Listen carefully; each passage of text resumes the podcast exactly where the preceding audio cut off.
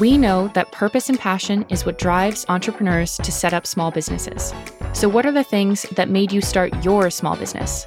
What are the things that keep you going through tough times? What makes you want to grow your business? What makes you say yes? And what makes you say no? And what drives your most important decisions?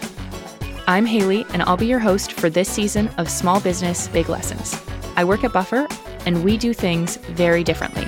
And we're not alone. There are plenty of other businesses who question growth at all costs, who say no to the wrong investments, and who choose to stay small.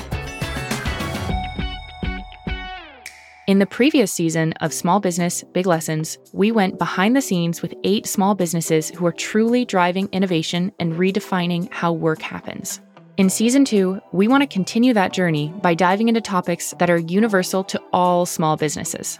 Entrepreneurship on a good day is tough. There had to be a deeper purpose for me to feel inspired and to be willing to push through all the tough stuff. We look at the times businesses have said yes to the right opportunities and no for the right reasons.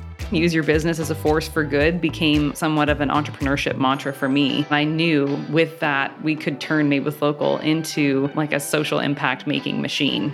And we try to answer questions like when is it time to let go? It's either you change or you don't make it. You'll hear uplifting and inspiring stories from a new group of incredible business owners. We actually do have power. We can rise up. We actually do stand for each other. All of those things really do matter. A few familiar voices from season one. We were lucky enough to be on season one of the podcast, and we're super happy to be back. And you'll gain some insight from us here at Buffer. Our vision for Buffer is a world with more small businesses that do good while doing well. And for this season, we want to hear directly from our amazing community of listeners to open up the conversation.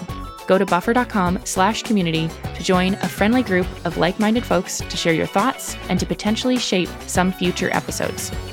Be sure to subscribe to Small Business Big Lessons wherever you get your podcasts, and you'll be the first to hear about new episodes as soon as they're released.